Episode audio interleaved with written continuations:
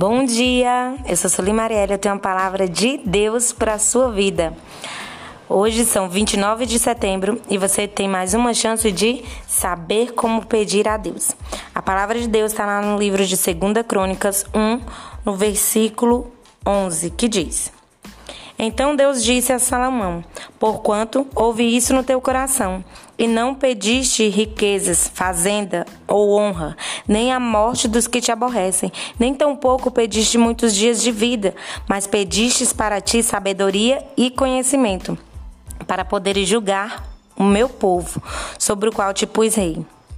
Sabedoria e conhecimento te são dados, e te darei riquezas e fazenda e honra, qual nenhum rei antes de ti teve, e depois de ti não haverá. Essa palavra vem nos mostrar aqui. Deus deu a oportunidade de Salomão pedir algo a ele e ele pediu sabedoria. Quantos de nós temos a oportunidade todos os dias, temos mais um dia de vida e pedimos tantas coisas ao Senhor e esquecemos de pedir coisas que realmente sejam úteis? Porque Salomão pediu sabedoria e conhecimento e Deus deu tudo isso e as riquezas e honra e acrescentou ainda mais. Sabe por quê? Porque Deus viu que ele queria o quê?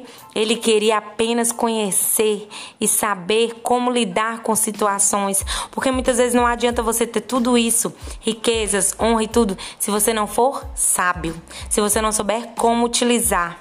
Vai ser inútil toda, toda, tudo que você tem, todo bem material que você tem todo o status que você tem, se você não for uma pessoa que tenha sabedoria. Aprenda a pedir a Deus. Peça a Deus da maneira correta, para que isso que você ganhar da parte do Senhor, você saiba utilizar lá na frente. E você muitas das vezes não está sabendo porque você não está conquistando certas coisas, você não está sabendo porque certas situações estão acontecendo na sua vida, porque você não está tendo o quê? Sabedoria. Tenha conhecimento da palavra de Deus. Tenha conhecimento do que o Senhor pode fazer, do que o Senhor é capaz de fazer e realizar na tua vida. Tenha sabedoria para aprender ainda mais sobre o Senhor. E Deus vai te honrar. Essa é a palavra que eu quero deixar para tua vida, para tua casa, para tua família. Que você tenha um excelente dia em nome de Jesus. Se você ainda não me conhece, me siga lá no Marielle Solino no Instagram.